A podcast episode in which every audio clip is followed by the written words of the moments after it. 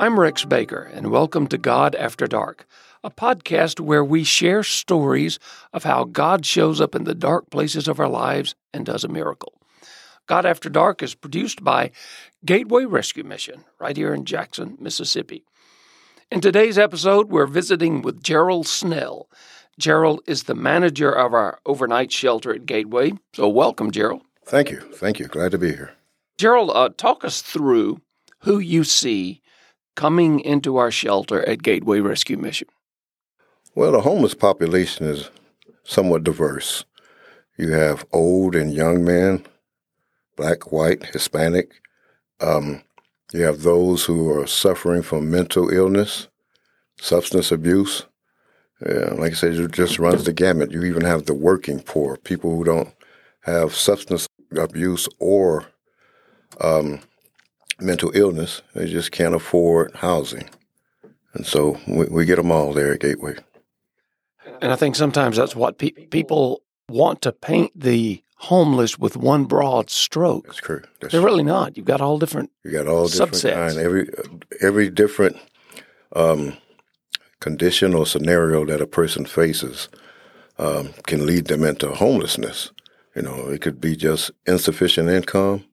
It could be, like I said, mental illness, and it could be torn relationships because of substance abuse. Talk about some of the primary issues that you see people presenting with when they come to the shelter. Mental illness uh, that that seems to be um, the prevailing problem. Uh, whether their mental illness is caused by drug addiction or maybe uh, the drug addiction happens because of mental illness. But mental illness, schizophrenia, um, borderline personalities, you see all that at the shelter. And uh, our challenge is always to show them the love of Christ, but maintain a peaceful, safe environment for those that are in need. Gerald, walk us through a day at the shelter from the viewpoint of Gerald Snell. You live in our shelter. Yeah, that's that's a challenge. When you live where you work at, basically on duty 24 hours a day. At any moment, there's an issue to be handled. From sun up till we start doing intake, is we have the walk-in crowd. People always come there with a need. Some people come with a need for clothes. Some people come with a need for toiletries. Some people just need a shower. And so we're constantly having to deal with that throughout the day. And what's what's sad is sometimes people present with needs that we just can't help. We can't fulfill. You, you kind of feel helpless because you know that if we can't help them, there's probably very few other people within the community that can help them. It just makes you feel helpless sometimes when you can't meet a person's need. But the flip side of that is we often can, you know, through the donations and the um, charitable givings, uh, givings of other people, we're able to uh, give a person a shower, change of clothes, change of underwear, a good warm meal, a bed to sleep in. So those are some of the rewards. But like I said, you also have to deal with the reality that you can't help everyone. Give us a couple of personal examples. Describe a couple of the real in real people terms, not just aggregate, but We had a young man uh, present come to our shelter once, and he was a big he was a big guy. He was he was really overweight, but he had sores all on his legs and on his feet. He didn't have any shoes on. The, the clothes he had on were real tattered, and um, the police brought him there and brought him there to see if we could if there was anything we could do to help him. And we didn't have anybody his size, so we didn't have any clothes on hand to give him. And I mean, he, his his sores were so bad and exposed that it wouldn't be safe for him to stay at our facility because we, we're not a medical facility. And it's, it's one of those situations where you just feel helpless, where the only thing you can do is give him a bath, make him wrap up in a sheet and sit in a place while we wash his clothes, and then send him on his way. You know, it's it's situations like that that are sometimes heartbreaking, but that's part of life. You know, that's that's part of life. I've seen people come in, and I know you have because you deal with them who may be older or in, in some way have a disability.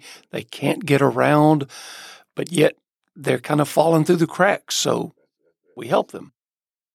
When I said diverse, diversity is one of the things we uh, face here at the shelter. You have kids that are 18 and 19 years old, but you also have elderly, uh, 73 and 75.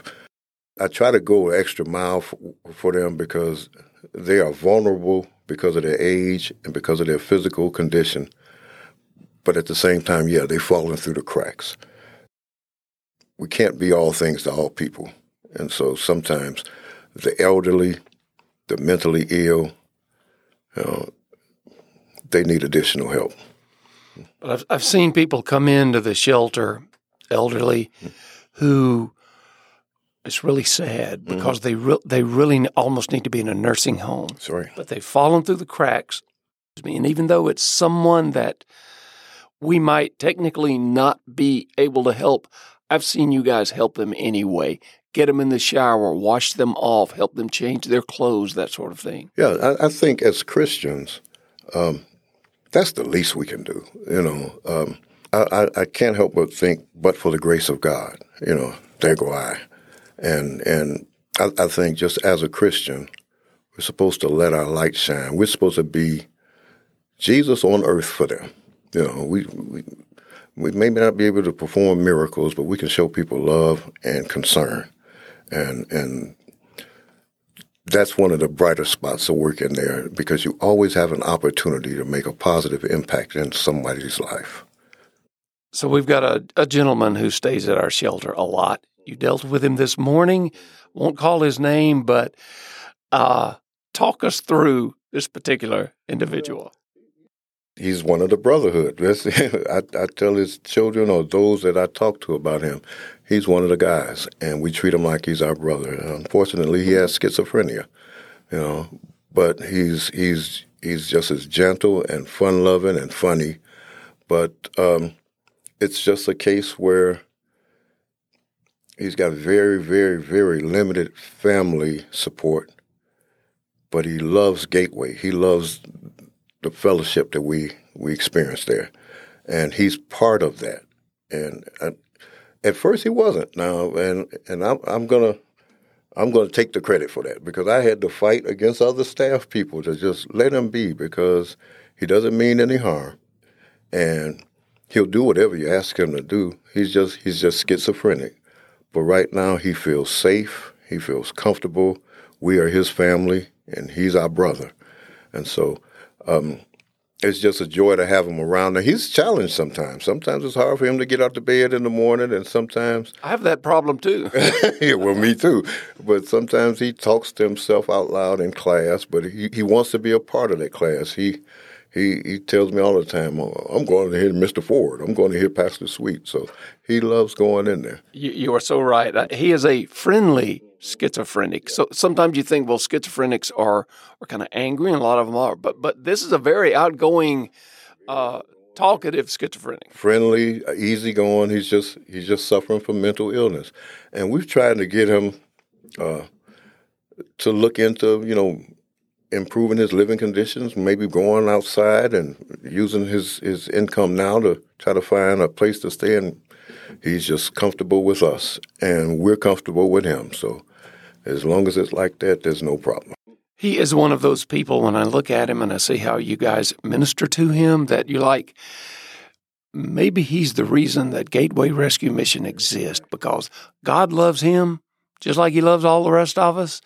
And and we know that when he is in our shelter, he's got a safe place, he's got some food to eat, people love on him a little bit. He will go to our, our chapel services, he'll raise his hands in praise and then talk to himself for a while. Yeah, but but we're his family, and and we're we're important to him because we give him stability and safety, and there's not there's no judgmentalism. You know, we have to get on him sometimes about showering and changing his clothes and everything, but he he appreciates that.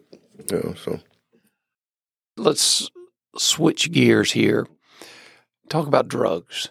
Uh, what what do you see among the people who come to our shelter in the influence of drugs in their life, the types of drugs they're using, that sort of thing? Well, of course, you know you have your chronic users of marijuana, uh, spice, PCP, crack, crystal meth, and I've been in that lifestyle, and so I understand the grips that it can have on you, and um, I, you see some people that have literally thrown in the towel, that you know they just accept their addiction as a part of their life, and I think they might even think the challenge is too great to try to do something different.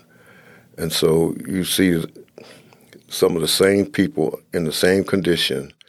Here I'm going on my second year at Gateway, but they've been there since before I got there, and they'll probably be there, you know, for years in the future because drugs can have a grip on you where you don't even want to fight fight it anymore.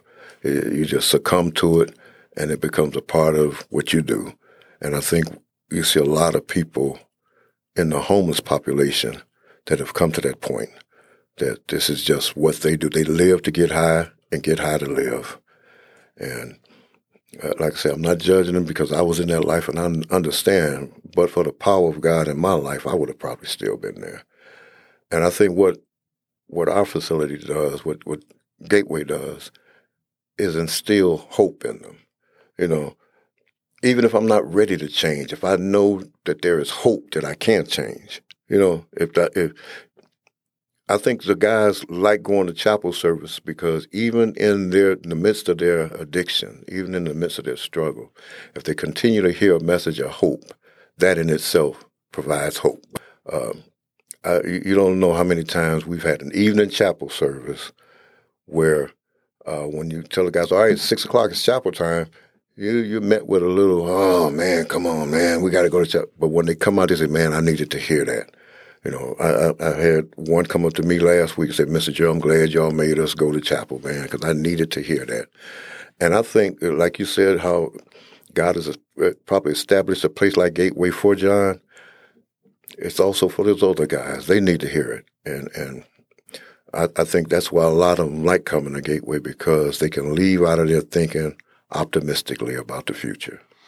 So um, I, I, want you to come back, Gerald, another episode where you can get more into your story because you have a fascinating story of your own life and where you've been and what you've done. But just for the record, we give a guy what, uh, and, and, this is a men's shelter, three nights a week. Well, I, am going to be honest with you now, since, since I'm the sure, that's overnight. What, this is an honest forum yeah. here, Gerald. I, I look when it's extremely cold or it's extremely hot. Both of those situations can be detrimental and life threatening. And so, normally we would do three days, but if it's like a heat wave, uh, we'll try to extend that. You know, because one thing we don't want to do is be so rules regimented that we allow people to suffer out there in the heat. You know, like I said, the heat and the cold are extreme conditions that uh, we can be flexible. So usually it's about three days a week, and then they'll go to another facility. But under those conditions, sometimes we'll just let them go as long as they behave and understand that we have rules and we have expectations uh, and, and, I've learned from you because you, you, you know, when we'd be in a in a meeting or something, mm-hmm. well, why are these guys getting so many days? And you would remind us that if they're in our shelter, mm-hmm. they're not becoming a victim of That's crime. Right. They're not perpetrating a crime. They're not out using drugs that night. See, with our facility, it, it, it, what's so great about our facility? We'll take you in in the evening. We'll give you dinner that night, a bath, a bed. When you wake up in the morning, You've had a peaceful night's sleep. You get breakfast in the morning, and then we send you on your way to, to, to, to the day's challenges. And with those meals, that takes stress off a person. Now I don't have to worry about how I'm going to eat in the morning because Gateway is going to feed me. I don't have to worry about how I'm going to eat tonight because Gateway is going to feed me. And uh, that takes away the desperation. So if a person's desperate, he'll do something in order to eat and in order to uh, you know, survive. But if, if, if we can do that, then we eliminate them as crime victims and crime perpetrators for that evening. Wrap things up here, but I've got a couple of questions I want to ask you. Number one, what frustrates you in your work with the homeless?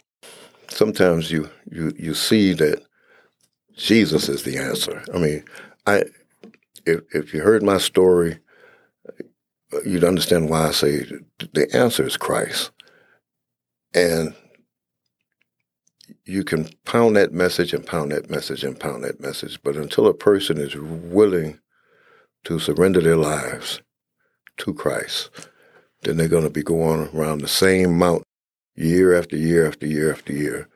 And that frustrates me. It, it, frustrates me when you see the ingratitude of those that come to your facility for help but then they're not grateful for the help they get. In fact, they want to criticize you on how you're not meeting their needs, but you're not meeting your own needs. And sometimes that, that that's a little frustrating.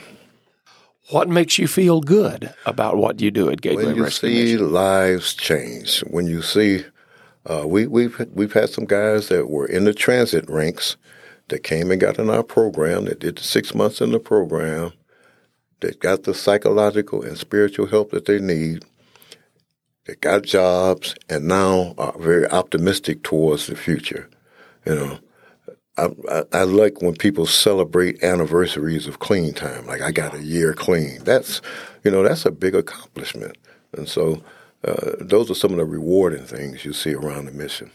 One last question, Gerald. What would you want people to know about the homeless population that they might not know.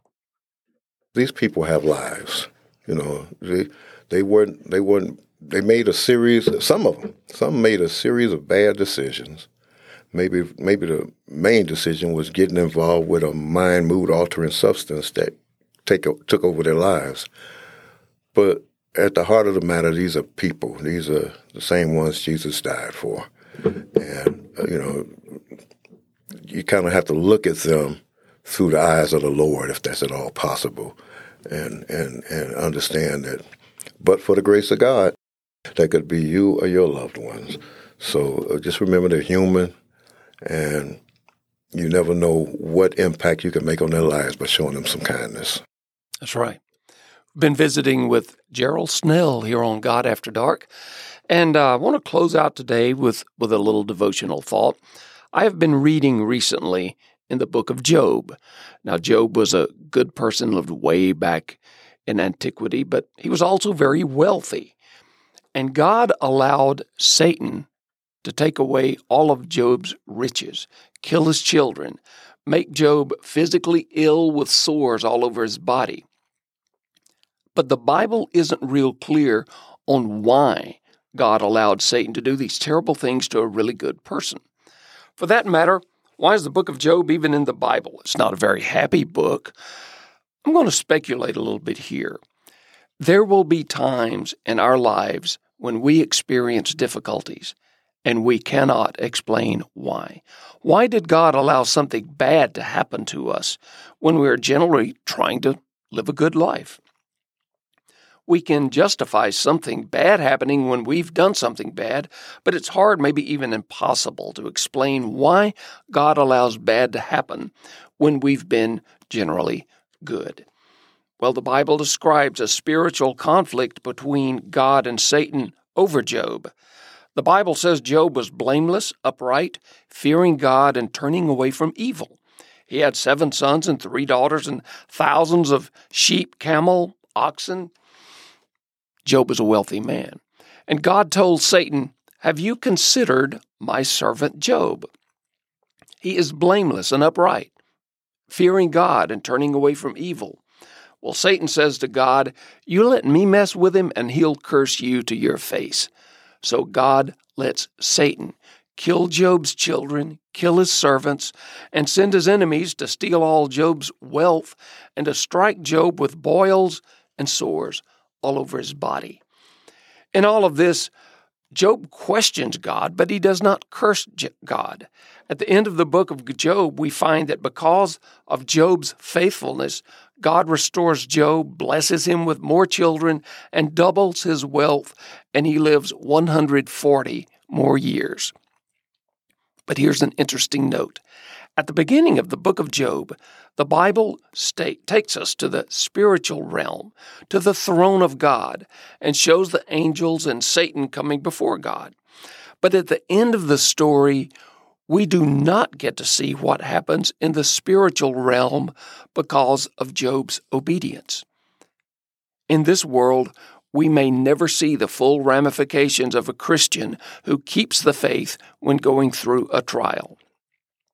If you are a follower of God and find yourself in a trial not of your making, or sometimes maybe it is of your making, but we don't get in this life to see sometimes the full impact of standing firm in our faith when death comes to a loved one, or disease, or poverty, or persecution, or addiction. When you find yourself in the trial, in the fire, stand firm. You don't have to like it. You can pray to God and say, Why me, Lord?